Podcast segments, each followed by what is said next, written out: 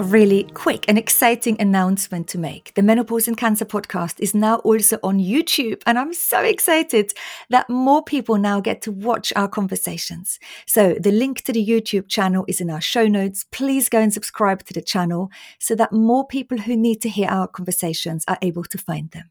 Thank you.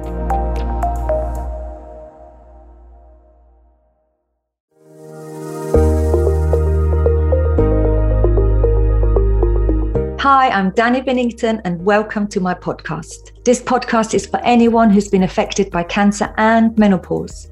I'll be speaking to special guests and menopause experts to help us find solutions to our symptoms and, of course, address the greater picture.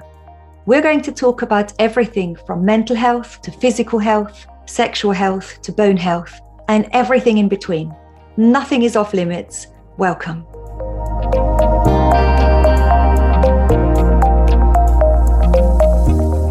Really excited.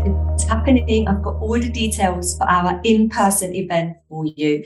If you've listened to our last week's podcast episode, then you know when I said I was really busy trying to plan and pull off this event.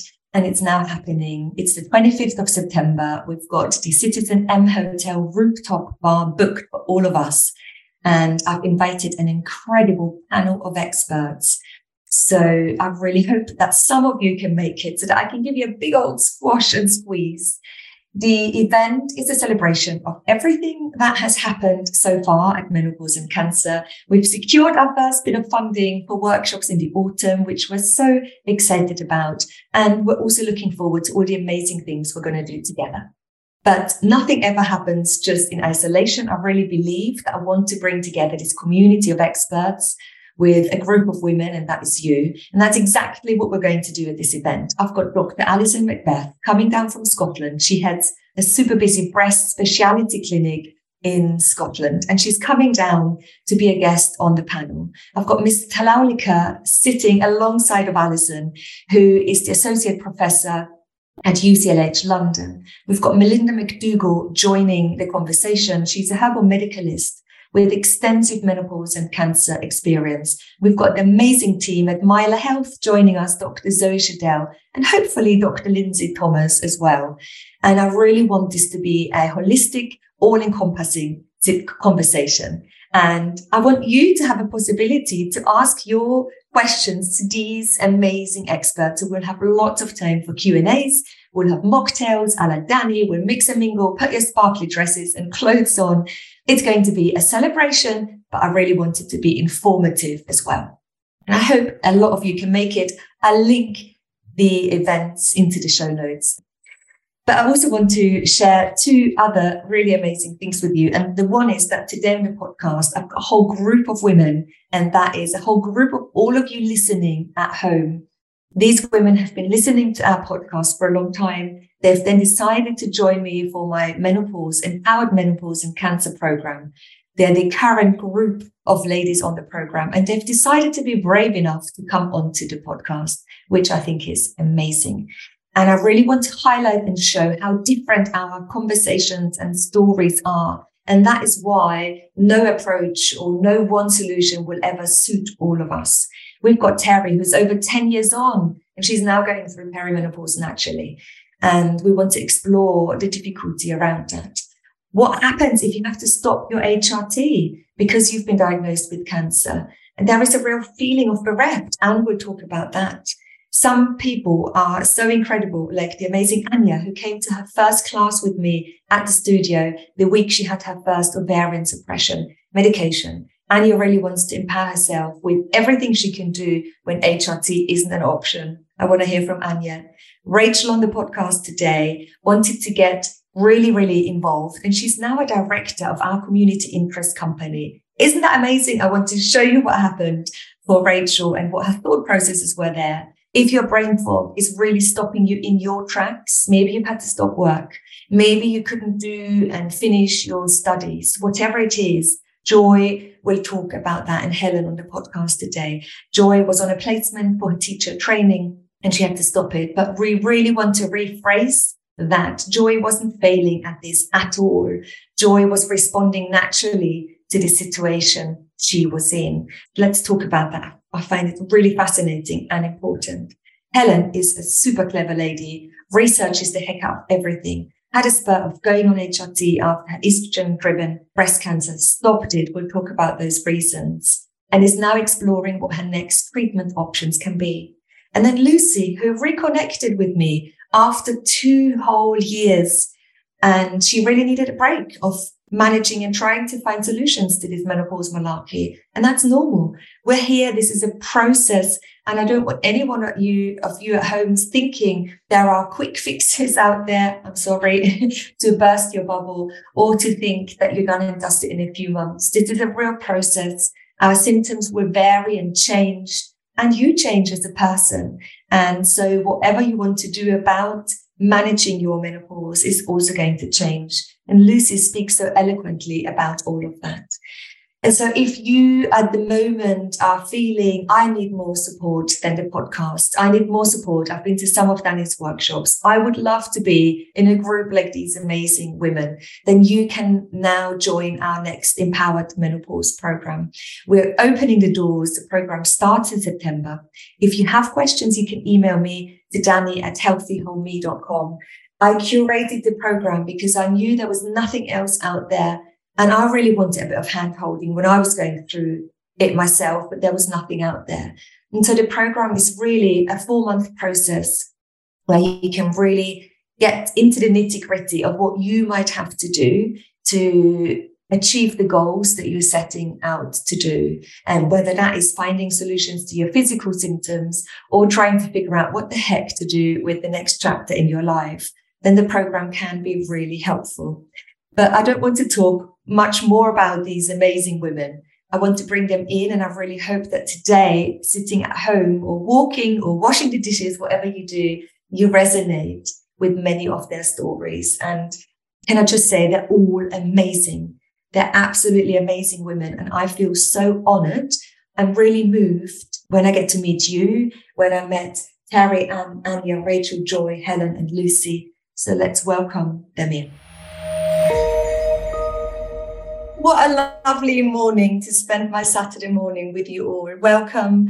Welcome to these super women who decided to join me on the podcast today, and welcome everyone at home who tunes into the Menopause and Cancer podcast today. I'm joined by Anne, Rachel, Anya, Helen, Terry, Lucy, and Joy. And together we're going to explore our current challenges, Mm, maybe some solutions that we found along the way, but mainly we're just going to talk about how difficult it is to manage these muddy waters of menopause and that we can't always have it all figured out. And so I'm going to introduce these amazing ladies to you. And Anne, good morning. How are you today? Good morning. Good, thank you. So I'm Anne. I was diagnosed with breast cancer at 57, which was January of this year. It was a small breast cancer. It was caught early, so I was very, very lucky. Um, it was an eight millimeter infiltrating lobular cancer. I had no lymph nodes involved. So went through a lumpectomy and then radiotherapy. And I'm six weeks into taking anastrozole and I have calcium supplements and about to start bisphosphonates um, as I have osteopenia due to uh, having celiac disease. And I joined this group just to find people that's going through the same issues as me, trying to understand what I've been through and what's to come next, because I now feel that the surgery was the the easy bit, and mm-hmm. the radiotherapy was hard, and now being on hormonal therapy is really hard. But I also feel very lucky that I haven't had to have chemotherapy that I haven't lost my breast, but I'm mourning the fact that I can't take HRT. And I'm finding that really difficult. So much to unpack and explore, and we'll get into all of that in the conversation. Thank you, Anne. Morning, Terry. Good morning. yeah, I'm Terry. I was diagnosed with breast cancer when I was 30, which is actually 14 years ago next month. So I had a, quite an aggressive cancer. I luckily found it quite early. It was um, stage one, but grade three. I had a lumpectomy and a sentinel node biopsy, and luckily it hadn't spread, but it was estrogen sensitive. And um, I ended up having chemotherapy, radiotherapy, and uh, five years of tamoxifen, including, I think, about two to two and a half years of Zoladex included in that. Um, so I finished all of my treatment back in about 2015. And during the time that I was on the hormone treatment, I went into menopause I don't think I really realized about it at the time, to be honest.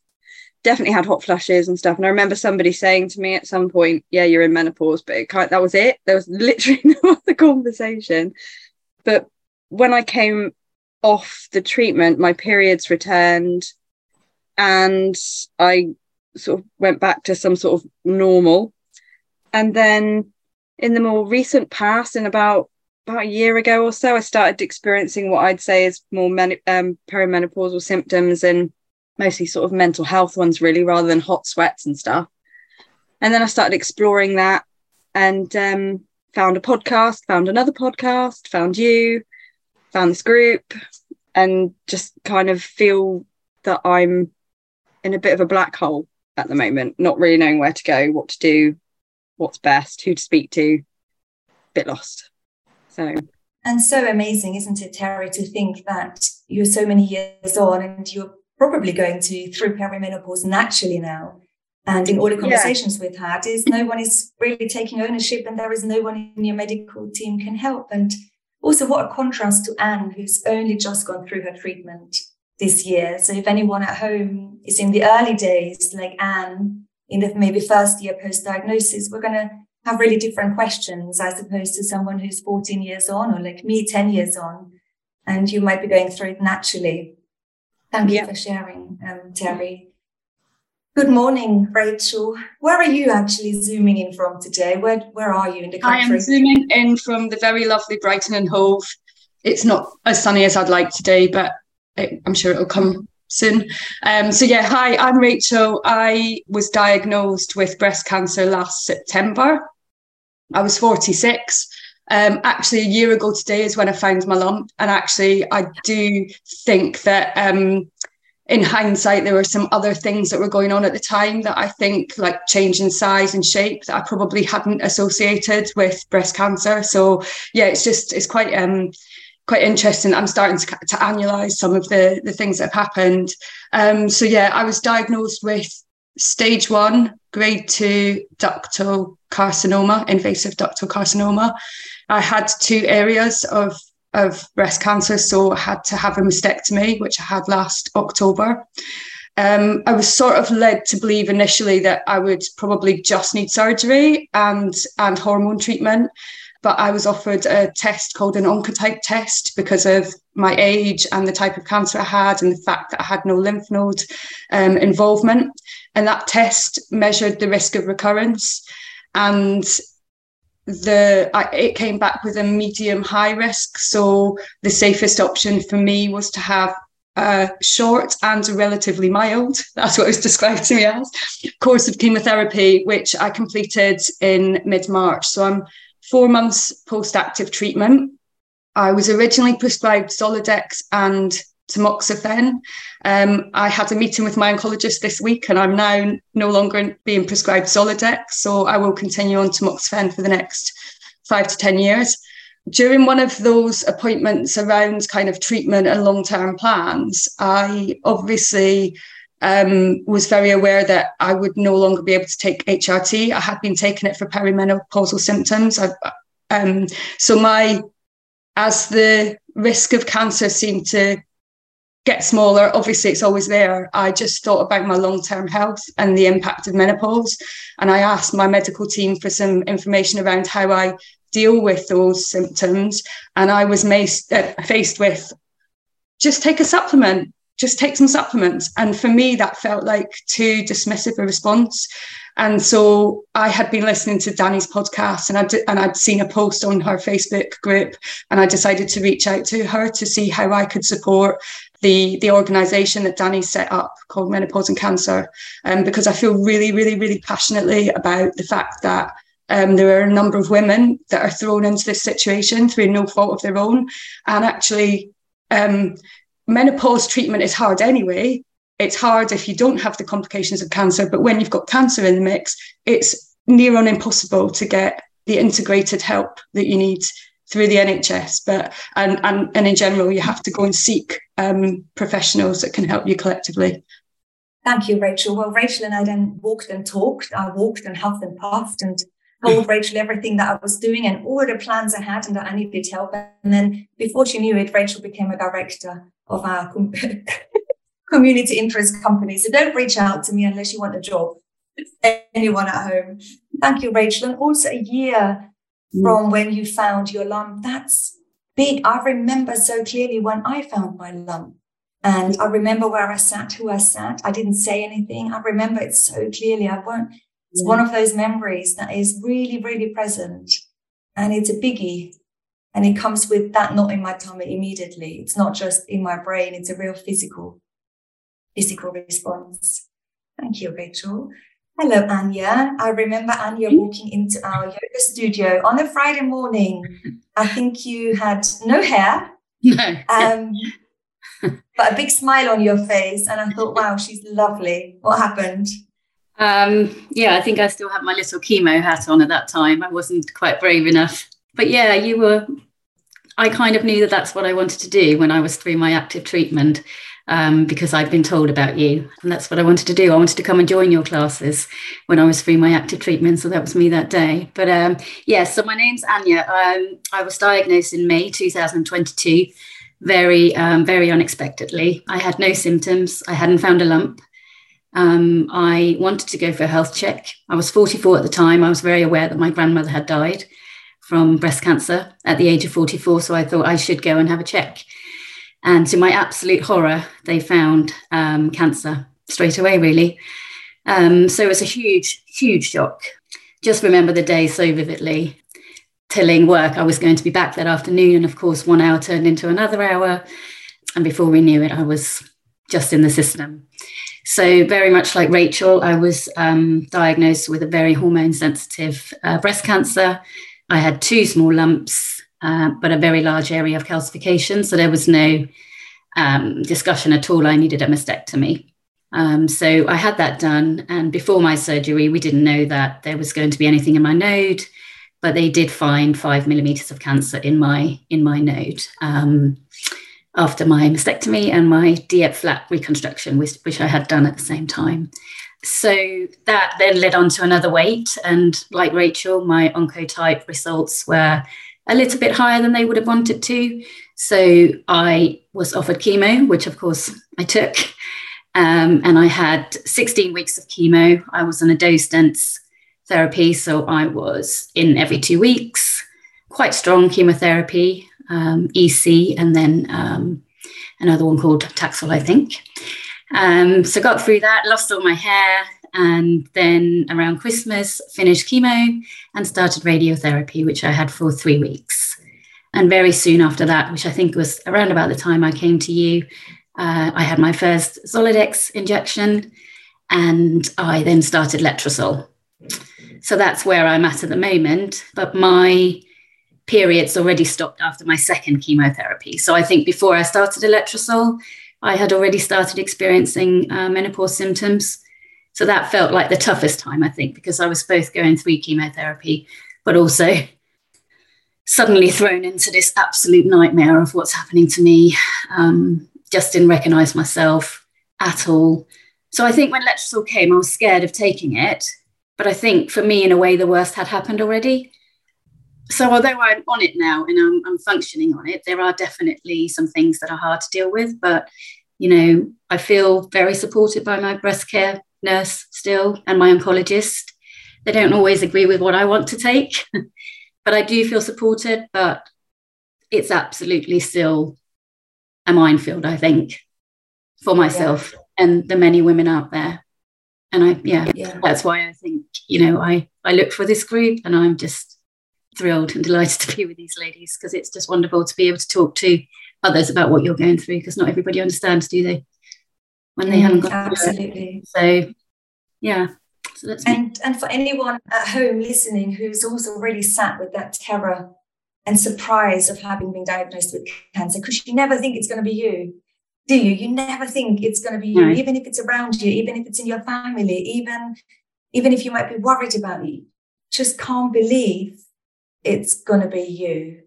And so we unroll so many things in our conversations, don't we? We it's so much to unpack that I think also muddles its way into how we manage menopause now. You can't isolate it. It's it's no point in in treating all of our menopausal symptoms because there is so much else that's has happened. We're all these three-dimensional human beings, aren't we? And we have so much to unpack. I think you're just thrown into a parallel universe, you know, straight away, aren't you? Um, yeah. Yeah, it's a lot to take in. Yeah, absolutely. Thank you for sharing, Anya. Good morning, Helen. Lovely to see you. Hi, Jenny. Delighted to be here. Um, so I'm Helen. I was diagnosed in May 2020, and if we cast our minds back, that was just as COVID was um, hitting hitting large in the country. I was 43 years old, didn't have any uh, risk profile really for it. Uh, lived a pretty healthy, happy life, uh, but I found a little little um, lump in my left breast and it turned out to be, actually be three tumors that I couldn't uh, couldn't feel the other two, but they were in there somewhere. And as it turned out, with pathology later, there was DCIS between all of that. So uh, triple positive. I needed a uh, mastectomy straight away, which was booked for the June, if I re- remember rightly. But just before the surgery, I got another call. Obviously, ev- everything was done uh, remotely, which was a bit weird. So you didn't have face to face appointments. Um, so was, uh, that made it a little bit harder, I guess. But they told me actually I um, I was HER2 positive as well. So I would need to delay my surgery and have uh, FECT chemo or FECT as I came out and um, laughingly, half laughingly, told told everyone that I was fact. Um, then I had um, trastuzumab and six surgeries when I look back and count, um, including having my port in and out, uh, my single mastectomy. I then uh, circled back later on uh, some two years later, actually, because of COVID, I had to delay and because I had radiotherapy for a uh, second mastectomy and um, a reconstruction at that point. So yeah, I still had uh, Kadcyla as well after my after my first mastectomy. Um, I had to battle a little bit to get that. I was told I only had a tiny bit of residual disease, but um, I like to research things quite a lot, and I found that actually, even in those cases, it's it's suggested that Kadcyla will do a good job of mopping up. So, as much as I didn't want to go back onto any sort of form of chemo at that point, I did, and um, yeah, so so now I am uh, three and a bit years since diagnosis, but still feel I'm kind of deeply on the journey.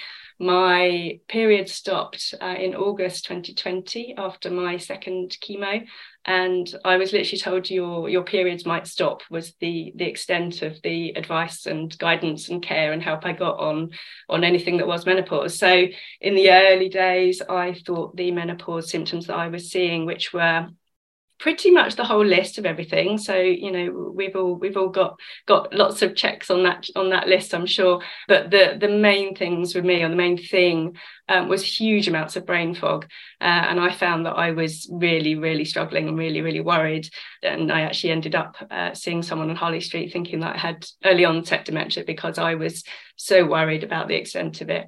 I didn't work all through that time. Um, long story short, I went on tamoxifen, came off it for my surgeries, and I haven't gone back on to endocrine treatment yet. I'm still considering what my options are. Given the experiences of, of menopause that I had, I'm quite terrified to, to go on to go on that. In all honesty, in case any of those symptoms come back. Uh, so I'm still I'm still seeing my onco every so often. I'm due to see him next week and I still have a whole list of questions, but I'm very much still on the journey. Um, I did go back to work finally and I've just um, taken a permanent position, which I'm delighted about. So it took its time. It's an ongoing thing, um, but I'm I'm still asking lots of questions. I'm still trying to navigate my way through a very siloed system. You know, I, I was I've seen lots and lots of different doctors through the time, through through asking different questions and through being asked to be referred to different places because I found that each silo is is very much their focus is their thing and then you're kind of adrift between between the between the, in the system. So yeah i came to this group just delighted that somebody had realized oh my gosh there are other people that are experiencing this huge menopause post post cancer Welcome, Helen. Yeah. And you know what? I'm just thinking, wow, you've sort of put your life back on track and congratulations for your new job. That's amazing, isn't it? Working, if someone chooses to work, is a really integral part of moving on and healing as well, if, if, if that is what someone wants to do. And then to worry that perhaps your treatment might prevent you from holding down a job again. Yeah, is um, terrifying. Yes, it, it was. There was a time when I just thought, oh my gosh, I'm never going to be able to hold my sort of semi-senior job that I'd worked hard for in my career before diagnosis and before before COVID. I just thought there's there's no way I'm going to be able to to do that again. Um, and I am doing it now, and so far so good. you know, um, so there is light at, at, the end of the tunnel. You know, I still do have lots of decisions to make and progress to make in my treatment and care, but um, definitely making great strides. Yeah, I think a lot of this will resonate to people out there thinking what I want to choose. What's the next step in my treatment? Many people might think I've got an oncologist appointment coming up and we need to decide am I going to stay on treatment, change treatment? And it's a limbo, isn't it? It's that horrible feeling of I've got to make a decision, don't know what's right, I don't know what to do. And I wonder whether we think everyone else or has it figured out a little bit more, but actually, when you talk to people, maybe we don't anyway. Joy, brain fog was very much a concern for you as well, wasn't it? Yes, very much so. Yeah, it's something that I've definitely struggled with since I had my treatment. So, yeah, I was diagnosed um, age 48 um, in 2021, and I had a mastectomy, and then I had another surgery to remove my lymph nodes, followed by chemotherapy, and now I'm on tamoxifen and Zoladex injections. But yeah, I was when I was diagnosed, I was halfway through a teacher training course, and I carried on with that um, after my treatment had finished. I went back to university, but I had a placement to finish. I had a sort of full time 10 week placement at the end of the course that I had to do as sort of the last thing um, to complete the course. And I, I was worried going into it about my energy levels what I hadn't realised was as I got tired and my brain fog would become um, more prominent, and I really struggled with the brain fog. And I actually got, I think it was about four weeks into the placement, um, and they said to me, "We're worried about your health because you seem really exhausted, and your brain fog's really affecting your teaching, and we think that." You know, you should stop the placement, which I did. So now it's just kind of like working out what jobs I can, like a bit like Helen, you know, I'm kind of like wondering what jobs I can do now with my energy levels and my brain fog and things. So that's kind of where I'm at, really, a bit of a limbo with work, I guess, and trying to work out how to go forward.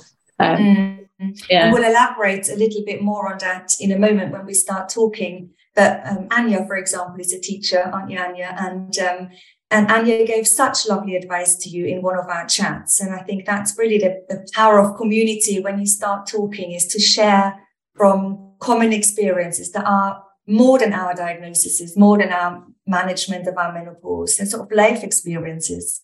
And um, we'll talk a little bit more on that. I think you reacted really naturally, Joy, for the circumstances you were in. You're in a really tough placement. And what really bothers me is that there isn't more help available for women so that we can help them to sustain jobs, um, hold down work placement and really thrive after our cancer treatment. But um, yeah, I, I mean, you're on the right path. Yeah. My team is, I do like um, Anya, I feel really supported by my team, you know, my, my medical team, they are really good. Um, and I've since the placement had an appointment with my oncologist and I'm sort of thinking about coming off the injections and seeing if that makes a difference. So yeah, but it is, and it's a process. Yeah, yeah, absolutely. When did your process start, Lucy? This whole thing.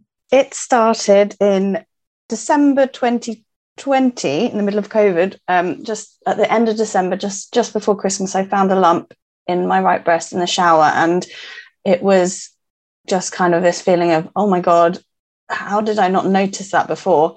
So anyway, I was 36 then, went straight to the doctor, went had the two week referral, was diagnosed in January with triple positive breast cancer, and they could feel it in my lymph nodes. So it was I was aware from the beginning that it had, had spread to my lymph nodes. As Helen said, with with the HER2 positive breast cancers, they generally, I think generally they um, treat with chemotherapy first. So I had four months or five months of chemotherapy. I had the dose dense EC, and that was um, not fun, but got through that, and then the Taxol as well. And then I had lumpectomy, which I honestly thought I, because um, the lump was actually, it was five centimeter lump, so it's quite substantial, but I was reassured that they could remove it all and get clear margins and all that with um, a lumpectomy, which I was, when once I knew that that was an option, I was kind of like, actually, do you know what? This is, there's enough going on. I don't, you know, if, if this is something that they, they, you know, they reassured me that it's fine. So I, I had a lumpectomy and lymph node clearance, and then actually had to have a re-excision. So I had two surgeries. That was hard. And then uh, a month of radiotherapy, and then the results of the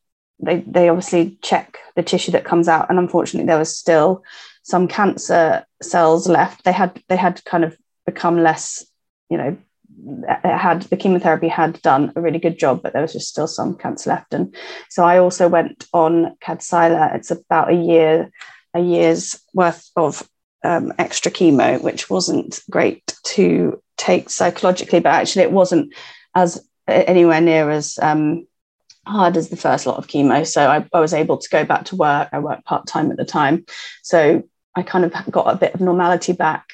But it was an it was good eighteen months of active treatment, and within that time that I was having the Kadcyla, I was listening to loads of podcasts, um, including your one, of course, and kind of just trying to see what my options might be.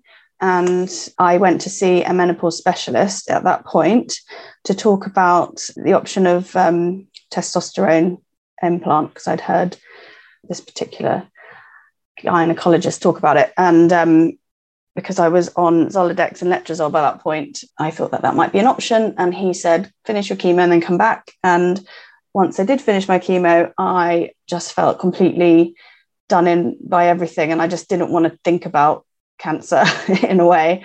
And I, I'd had a, a um, couple of scares with scans and stuff, and it just all got a bit much. So I left it actually until uh, very recently. I've recently gone back to see him, and that was all part and joining this group has been all part of that kind of connecting with people who are going through similar things, getting advice, just feeling like I was being really supported on that decision process, even though my team have been really supportive.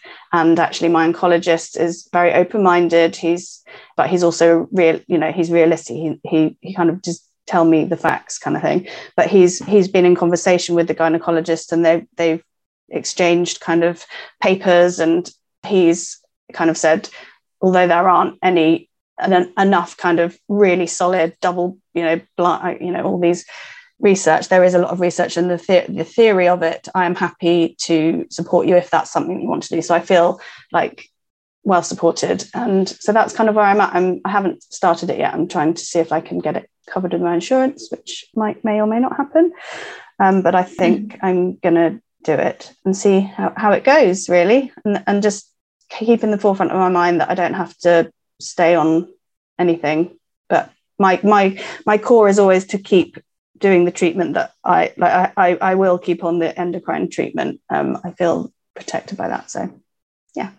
And it's interesting isn't it? Um, Joy was talking about maybe going on a treatment break in collaboration or after she's spoken to her oncologist and you spoke you almost needed a mental break and a disconnection from everything. And I think that is so important, isn't it? We can only do so much at a time. Sometimes you just need to close your notepad and pen, put it all aside and not look at it and not think about it for months. And we just mm. need to have that break because it's such a mental load sometimes to trying to figure out what are my options?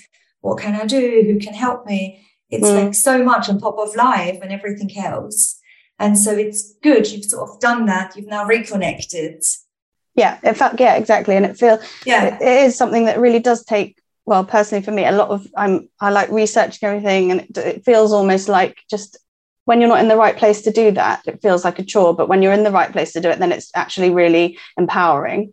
Um, and I just wasn't in the right place. And I even, you know, stopped listening to your podcast, there was a whole chunk in the middle, which I have, I've, you know, lots of them I've actually gone back if I felt that they're relevant to me, but I just couldn't even, yeah, be in that space because of, yeah, the, the trauma of the, the 18 months before. So also. Yeah. And I think, and I think that's, setting clear boundaries and i think we if we're all really connected a little bit more with ourselves it, it's a very good exercise to do, isn't it? What is important for me right now? What do I let in and what do I not let in? And that is relationships and friendships. And you'll always have that friend that is more draining than others, right? And really, should we say no, no a little bit more often? And it's the same as unfollowing people on social media and not tuning into a podcast. I think that's having clear boundaries and they're so helpful. Anne, can I come and circle back to you for a moment? Would that be okay? Yeah, sure. Let's talk a little bit about when you said you felt a little bit um, of a cheat, you didn't have chemo, but also the feeling you had to come off your HRT and you almost felt bereft. Was was it quite a big journey for you to go on HRT, and was it really helpful for you? Did it have a good? Was it beneficial? It was hugely beneficial. So I started HRT back in early 2019 um, because my perimenopausal symptoms were quite severe, um, especially my mental health. It really affected me mentally. And the hot flushes were absolutely horrendous. Um, my quality of life was, was pretty bad. And within less than a week of going on HRT, I felt like myself again. It was that quick. It was that miraculous. It was absolutely wonderful and I had a, a private menopause specialist, and I had yearly um, appointments with her. And, and each year, the hot flushes would come back at a similar time of year in January. It was very strange because my cancer was found in a, in January as well. Um, and my dosage went up and up, and I was ending up on the maximum dose. And then it kind of settled, and I was just living my life quite happily. Thank you very much. And the cancer was found just on a routine uh, mammogram um, and then my world changed. And I think it was that double whammy of, of sitting there in front of a consultant, and it was a male consultant. And when he realized I was an HRT, they didn't know it was cancer then. They called it a lesion because I hadn't had a biopsy. And he recoiled away from me as though I was unclean because I was on HRT. It was shocking. And he just said, You must come off HRT immediately until we know what this is. And internally, my mind said, I will come off HRT when I know what this is. And I've, I've, I've, I was completely and utterly bereft by that thought. It was, it was just, I was shocked by the cancer and shocked by the thought of what this means for my future.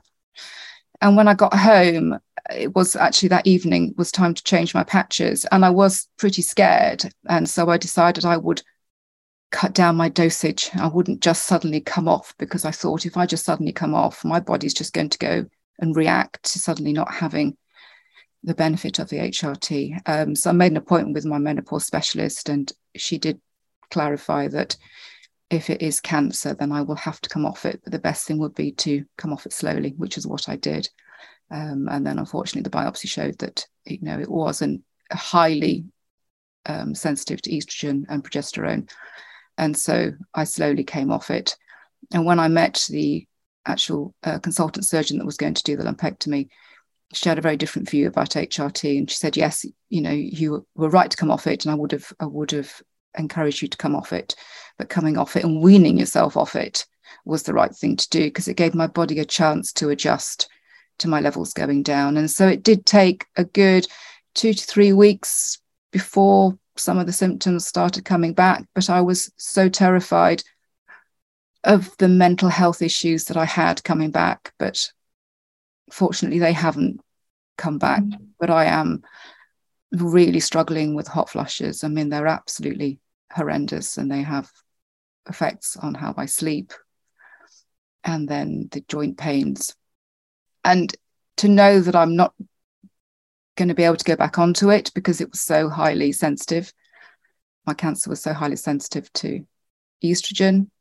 Is sad because I've lost that protection for my bones as well, um, with already having osteopenia. So I've gone from taking no drugs, only HRT, to now having two, three tablets to have to take. And I, I, yeah, I find that really hard. And um, I wonder how many people are sitting at home nodding because they've had a similar journey of having perimenopause and then finding relief from HRT and then having that real feeling of loss, double, double loss, the loss of what your life was like before cancer and then the loss of um, a treatment that really worked for you. And I think it also comes down to the question of blame. I think often we wonder, why did I get cancer? I never thought personally that it was unfair I got cancer. I never had that feeling, but I know many people do. But I did often ask, why did I have cancer? And when we look at, I don't know, the chart of the British Menopause Society, we know that 23 out of a thousand women will get breast cancer anyway. We're one of those. And then maybe HRT and being on the pill has an effect. There's risks versus benefits to being on the pill, right? HRT, uh, smoking, our lifestyle, um, drinking alcohol, um, being overweight. All of these are risk factors. And everyone has to grapple with that themselves, isn't it? But I do think it's unhelpful from any medical professional to sort of pinpoint on one thing because yeah. I wonder whether at that point they didn't know about whether you had genetic predispositions. They didn't know anything about you and they pinpointed on HRT, and that's unhelpful, isn't it? It's very unhelpful. Um, and actually, um, when I had had the surgery, the lump was smaller than they because I had to have an MRI because um, because the type of cancer that I had and it was smaller than it had been found on the MRI. In fact, it was half the size. And the surgeon said she felt that because I'd come off the HRT, that it had shrunk the cancer, which I hadn't really heard of before because I thought, you know, that's what chemotherapy does. But nobody said that the cancer was caused by the HRT, but my HRT was obviously feeding it because it was receptive to the hormones. Rachel, you were going to say something on the, in the sort of opposite to what's happened to Anne, when I was diagnosed and I was on HRT, my first question was, "Oh my God, I'm going to have to come off it." And I asked the medical team, "What do I do? Do I come off HRT?" And they were like, mm, "Not, don't really know." And I find that quite shocking when you're dealing with, um, you know, people that are specialists in that area in the kind of you know hormone driven breast cancers at that point i did know it was hormone driven but it took me quite a while to get the right answer about what to do around whether I should come off it. Should I come off it slowly? Should I should I stop it immediately? It, it did take quite a while to get that. So I had a very different where your your um, doctor was saying immediately come off it. Mine was oh I don't really know. So it, it's it's very very interesting that we're all having different experiences. Mm, absolutely. Terry is nodding. And what I love so much about um, you, Terry, and when I see you nodding in our chats, is I think sometimes you have these little light bulb moments of thinking, oh my God, I remember that. And sometimes yeah, we have conversations. And then in the evening, you go into the WhatsApp group and you go, I remember this is what's happened to me. It's such a long time ago, but here you are. yeah, I definitely have done that a few times now, and I. Which it's obviously great. affected my memory as well. So yeah. Terry, we had sort of difficulty in trying to figure out who can help you now. So your GP initially didn't really think you had many options. You had a hormone-driven breast cancer, and we tried to get you referred back to oncology. You didn't seem to belong there anymore because you're not an active cancer tri- uh, patient now. Yeah, it's very much a place in limbo, isn't it? Yeah, I've had many conversations with the GP, it feels, um, back and forth. And um, the first one was like, oh, well, this could be perimenopause. And I'm like, well, okay. And then a few months later, it's another conversation and then another conversation. And yeah, eventually getting referred to different places and then getting basically kind of fobbed off by them. Yeah, because it, it does feel like I'm just being passed from pillar to post in terms of some areas, not not in every area but specifically I'd say with oncology because like you say I I don't really fit into anybody's box anymore I don't come under the breast care nurses I don't come under oncology or oncology nurses and they've said things like they're not really sure that oh, I can't remember exactly what they what words they used but it was along the lines of they just don't think that you kind of fit with them. I was like that's really helpful thanks. What do I do? Still don't know. Yeah. So it's kind of like our system, especially in the UK, and I don't know, people now I know we've got lots of people listening from abroad, but in the UK, there isn't sort of no one's really taken ownership to think who can help women. We know the British Menopause Society says we can have access to a menopause specialist on the NHS, and we try to get you on the waiting list, but we know that's a long time as well, isn't it? So it's how yeah. do we how do we make the most out of that time if that time if that wait is a year, let's say. Yeah, absolutely. And hopefully I will make the most out of that time. I do feel like I am starting to make the most out of that time. I think that's just made me think about like the aftercare just in general of of breast cancer cancer. Um I definitely felt like I was sort of being just sort of let go, let free into the wild once my radiotherapy had finished. I literally had that feeling because I was in there every day for three weeks. And then suddenly, rather than see you tomorrow or see you in, in three weeks for, for chemo or whatever, it was just like, yeah, bye. What do I do now? And there's there was no I felt really lost back then. I felt really scared. And um, there was no package of aftercare that should have included menopause stuff. There was no there was nothing. There was no come back and see us if you've if this happens. I had yearly or six monthly appointments with the oncologist for a while and but you go in and you sit there and you say yeah i'm fine you know.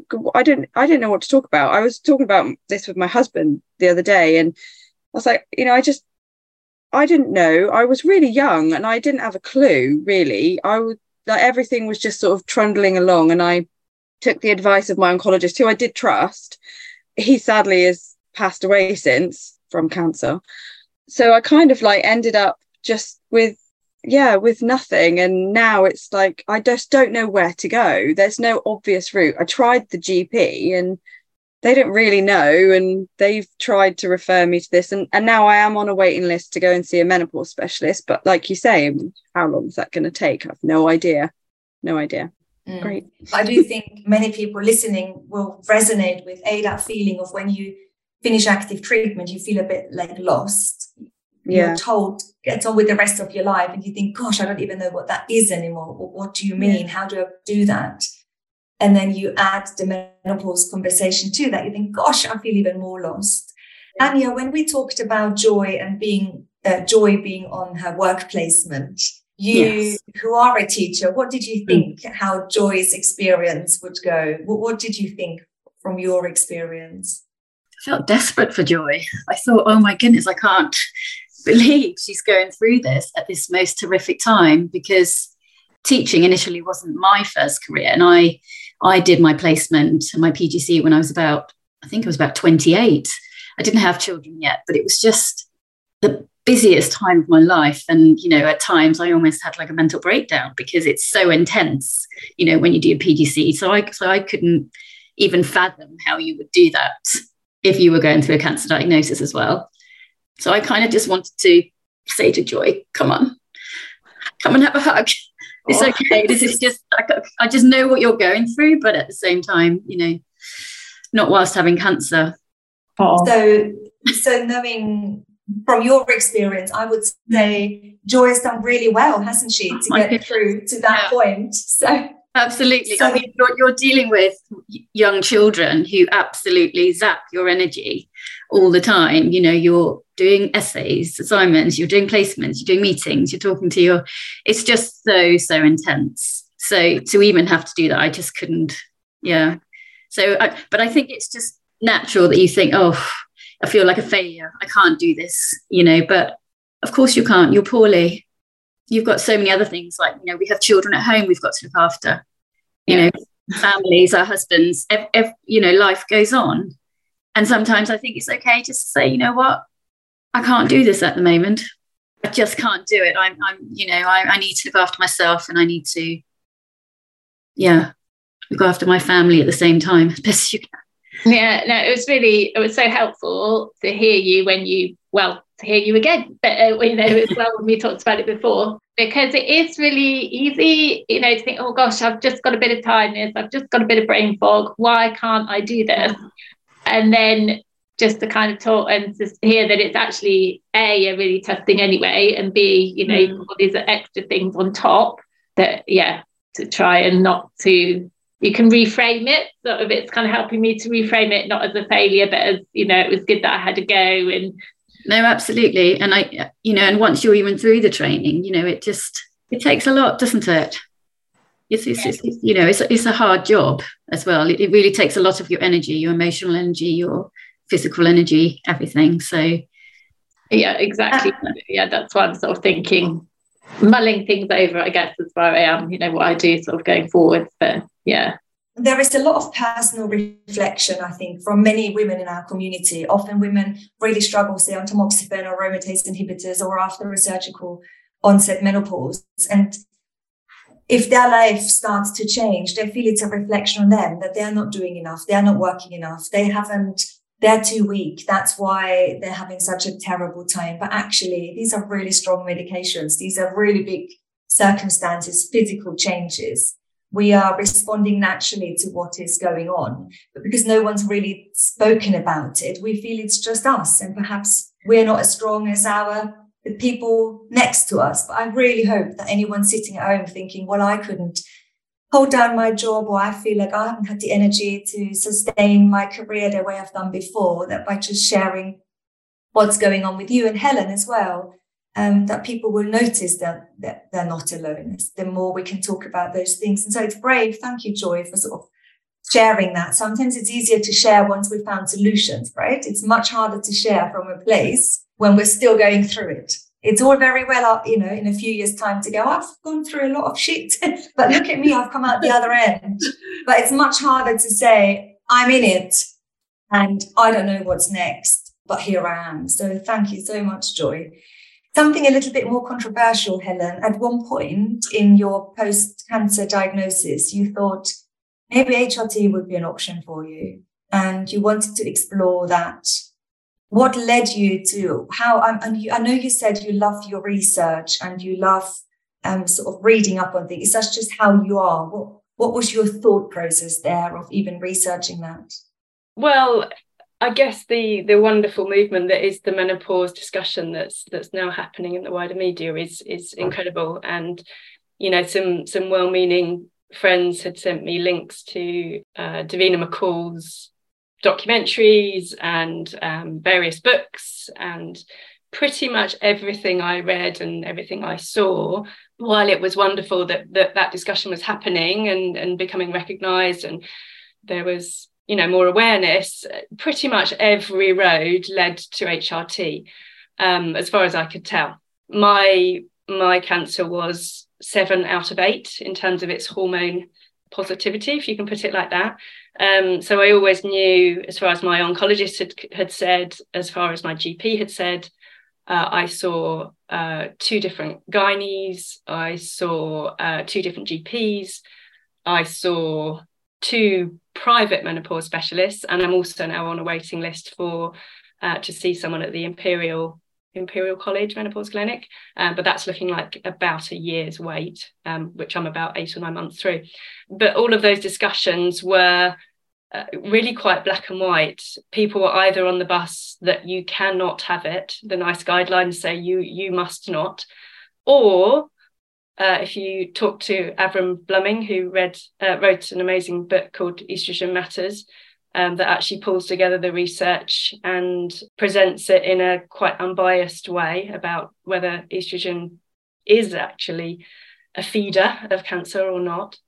People are very, very black and white on it. And when you're sat in the middle thinking, well, I, I actually feel like I need it. You know, I, I went to my GP and said, I need help on the menopause. And he said, Well, I don't actually know what you're asking me for. So I, I don't know either. I'm not the expert. You tell me. And he said, Well, in all honesty, if it's not HRT, then there's nothing else that we can do for you. And that was kind of it said in a very caring way, but it was a dead end. So um, yeah, so I, I I eventually did see a number of different people and came to the conclusion that I would rather give it a go rather than kind of continue to live in the broken state that I felt I was. So I did go on HRT um, for good six months. Um, I won't say actually it gave me like Anne, it didn't give me that immediate feeling of having my old self back. I went from a very, very low dose up to right up to the maximum dose. I tried patches, I tried different patches, uh, I tried gels, and I also had testosterone all the way through as well in the pink packet that comes from Australia. And it helped. Uh, but I then went on a wonderful retreat that someone called Joe Taylor runs, and we walked and we talked, and Lucy came too. And um, lots of those ladies were uh, dealing with metastases and were not going to get better. And that scared me. So I came off HRT. I won't say I've closed that book. I'm still wondering whether it's something I might do again. But also, I, you know, it's part of a much bigger picture. Um, but it's it's scary being on it, but it's also very scary being off it because, like you said earlier, Dani, nobody talks eh, when you're in the medical seat. Nobody talks about balancing risks. And yes, there's an increased risk by taking taking HRT, possibly, according to a lot of people. Uh, according to other people, not so much. But let's assume there is a bigger risk. But there's also a huge risk by being overweight, uh, by not exercising, by drinking a couple of glasses of wine a night, and nobody talks about those. So my view was in talking to my oncologist, who's very open, who's very patient centric. My view was saying, well, if I'm, I don't drink, I very rarely drink with one with one friend who convinces me and has nice champagne. So hey, um, I, I I watch my weight as much as I can. Uh, I I pretty good on exercise, need to be a bit better when I've got more energy. But anyway, you know, I, I do all those things to reduce my risk. If they then balance my HRT risk sufficiently, and HRT gives me back my quality of life and my bone strength and my heart health and my my brain health and and my confidence and my energy, then maybe that's all okay. Um, so it's it's an ongoing thing in my head, and it probably will be for life, I imagine. I remember Helen when you were making the decision to whether to come off it or not. It was it was because you were kind of questioning how much it was really helping you. Like you said, it wasn't like a light bulb, like oh everything kind of. So I think that's what's so good about the way that you make decisions is it's just um, it was I, I can remember it wasn't just I I can remember having conversations with you about it and it wasn't it was obviously because you were worried about the chances of recurrence and that was probably that's probably what you remember but you were really measured when you were making those decisions i think and um, as you say you can always change your mind and all of these things. Absolutely. No thanks lucy and i think something anya said earlier was i can't do this now at the in this moment. And and it's the same with that you know i i I there are decisions you make that you might change completely or tweak or you know new research will come out or new new drugs will come out. And we it, it's so easy to sit and feel like you are where you are and that's that's that's it now. And it's very much a a process and a journey and a learning a learning journey that you go on. And obviously doing things like this help because it just you know a lot of the things may or may not be new that are raised to you you may have heard of them before but it just prompts you to go back and think, oh yeah, I really do need to go and read up on that or ask more questions or put that on my poor long-suffering oncologist list um, of things to discuss. And, and things do change over time. And sometimes we just need to mull things over with other people, don't we? Because in our last chat, and many of you, or three of you, had their oncologist appointment in the same sort of week after the conversation. And it really helped make that informed conversation with your oncologist just by mulling things over, just by hearing someone else, just by sharing stories and experiences. But I can't help but wonder, Helen, if when you went and asked for help of what can you do about the symptoms of the menopause with your history of cancer, if the answer hadn't been, well, unless you want HRT, I'm really sorry, I can't give you anything. If the answer had been, right, let me tell you, you can't have HRT, but And if there was someone who thought, wow, let me tell you, and we will include exercise and we will include diet and we can include some prescribable non-hormonal alternatives, maybe like antidepressants or some other drugs for bladder issues or hot sweats, or we can try herbal medication. Or if someone said, well, there are many things we could at least give it a go,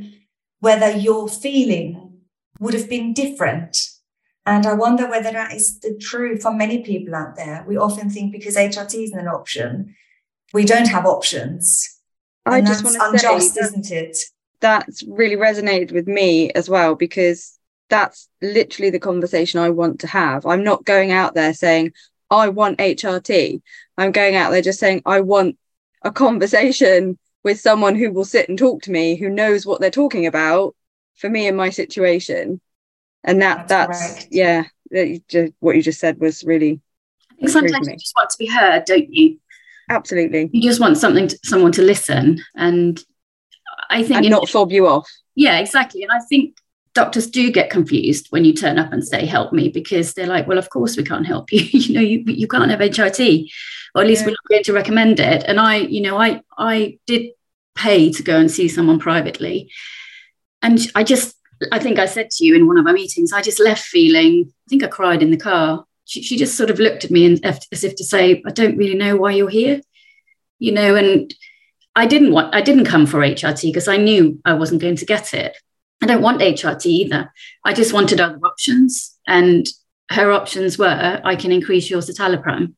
You know, why don't you go up to 40 milligrams?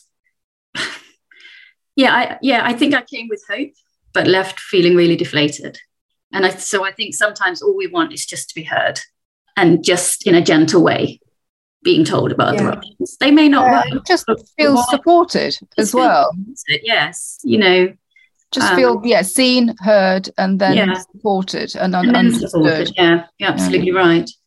Because we know, we know we're not going to get HRT, or unless you really obviously push for it. We know that. Don't keep telling us that. You know, I think in this day and age, tell me about something else. You know, let's let's try this supplement. If it doesn't work, you know, even if it mentally makes you feel better that you're taking something, you know, why is that so wrong? Yeah, and and I think more and more people now seek the help of private menopause specialists, and it's actually quite infuriating to me because there are lots of private menopause specialists that are really brilliant at helping women in perimenopause and menopause naturally, but they have no experience with helping people who've had a history of cancer. And so you go and pay two hundred and seventy-five pounds for an appointment, and you sit opposite someone who has never worked worked in a big NHS clinic, who's never had the really difficult cases they might be brilliant at what they do with perimenopause women, but actually it's a bit of a waste of money for someone with now a history of cancer. And and it's it's a bit like you say, it's giving someone options, isn't it? And someone to help you Mm. work through those options because the options are there. But it also believe it also depends what you believe in. You know, someone might not believe a menopause specialist that usually is very good at prescribing HRT. They might not believe in this holistic life that we're trying to put together for ourselves because I truly believe all of those little things we can do can compound and make a big difference to our overall well-being and our feeling and to how empowered we feel because I feel empowered doesn't mean symptom free. Empowered can be that you think, well, I've got a little plan and that's empowering. Who knows? It might come with symptom relief and benefits, but at least I know I've got a little plan for the next few months. Yeah, because also I kind of feel that what's what people can tend to forget, especially you know the doctors, is that having these awful symptoms, especially on the endocrine treatment, you're constantly reminded you've had cancer, you've had mm-hmm. cancer, you've had cancer. This is why you're having to feel it because you've had cancer. It's not just the menopausal symptoms; it's also living with that trauma of the cancer that you've had and that you will have to hold for the rest of your life. And yes, as time goes by, as you get better, as you stop the endocrine treatment and and maybe some of those symptoms, you know, will get better, then it, it does get a little bit easier. But yes, being in the middle of it, being at the start of it, and just being told, well, that's your lot. You're going to just have to live with what you've got. You're alive. feels like a life sentence, great. doesn't it? Yeah. You know, and I think also, you know, have a little bit of respect, you know, think of what, what we've just all been through. I mean, it's absolutely listen to all of our stories. It's it's Mm. traumatic. Mm. And you come to the end of it and you sort of think, oh no, life begins now. Well, not so much Yeah. obviously. It's a change. And I wonder how we are part of educating the next 10, 20 years of what's happening, really. Because if you think no one spoke about menopause in general five years ago, right? It took celebrities and social media doctors to sort of educate. The mm. British Menopause Society has been going for a long time, but no one talked about the menopause. It took sort of social media and some big names to talk about it. And we're sort of a little bit of an afterthought of the bigger conversation, isn't it? Because, you know, we've been left out of that bigger conversation. Like Helen, you said, everyone, everything led to HRT. Well, that's just part of the conversation. That's not the whole conversation.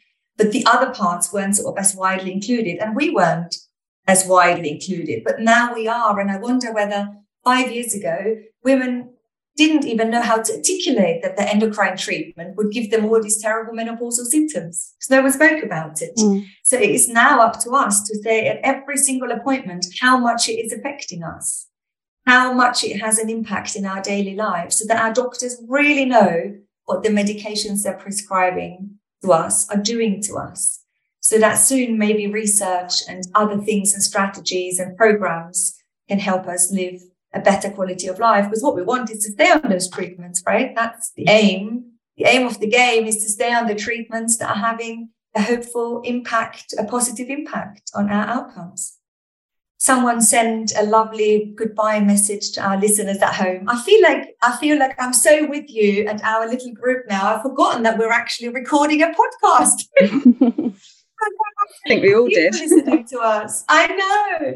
This is so lovely when I see you on our sort of weekly calls. I do love when I remove myself. I think it's so great that you're here as a group and that you're sort of listening to each other and helping each other along because I think so much positivity can come out of a really difficult, like you said, Anya, such a traumatic situation. And yet we would have never met had it not been our histories and how wonderful that all these amazing women get together every few weeks and our paths join. And what a gift as well, isn't it? What a blessing amongst the whole thing.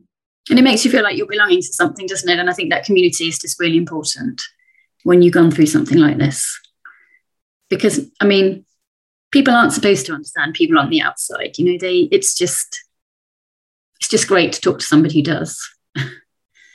Yeah, no, absolutely. And I, th- I think, you know, how could anybody who hasn't been through this mm. possibly know what you're going through? It's not mm-hmm. fair to put that on them. And you do need to find a community of, of yeah. like minds and like experiences. And I, I, I love because there is so much you can research out there for yourself, but it's trusting that research. And I love being pointed in the right direction. Or have you tried, you know, the helpline for the Osteoporosis Society. You know, Dani, I didn't even think about that, that I could actually phone somebody up and talk to somebody on a, a, helpline, which was mentioned in our last our last meeting.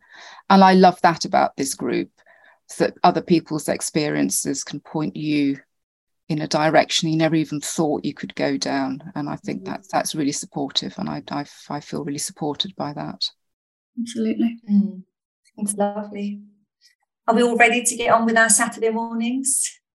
No, we want to just stay here. in our own little bubble. In our own little bubble of safety and chat, which is lovely. Thank you so much, all of you amazing women, for sharing our vastly different experiences. That always blows my mind how we can have such different experiences, different outlooks, different things we want to try and how we can have all of those conversations in a non-judgmental way. It's amazing, isn't it? Because it just shows it is possible that we can all be different, all wanting different things, all having tried different things and have the utmost respect for one another. And I love that so much about all of you. So thank you from the bottom of my heart for joining me Dani. today. Thank you, Dani. Thank you, Dani. Thank you, everyone. Thanks, everyone. See you soon. Oh, aren't they amazing? So many different stories, so many different experiences. And we've only really scratched the surface of all the things we usually talk about in our Zoom sessions. And yeah, I'm just absolutely loving getting to know so many of you listeners at home. And I can't wait to meet some of you perhaps in our next group program in September. So if you're interested, you can always email me to ask if this is right for you, email dani at healthywholeme.com. I'm going to link the program into the show notes because for the right person, this can be truly, truly transformational. I am excited about next week's podcast episode as well. I'm going to release the podcast episode where I just opened the Zoom room and I was just sat there waiting for any of the women in my community to join me. And I was so nervous because I had no idea who was going to turn up. I was thinking, oh my gosh, it could be some crazy people, or they might have some really radical opinions, and I might not know what to say. But I'm going to release the episode next week for you. So I can't wait. It's going to be really fun, I think, for you to think, my gosh, she's just opened a Zoom room, and who of our community of listeners zoomed in and yeah, lastly, remember if you want to come to the event on the 25th of September, again, the links are in the show notes. I'm going to love you and leave you. This was a longer episode than usual, but I could have gone on and on and on talking to these amazing women. And I really do hope that at one point in the future, I get to meet you too, because I think that's what makes our community so special is those real and in-person connections. Wishing you a good week and chat next week.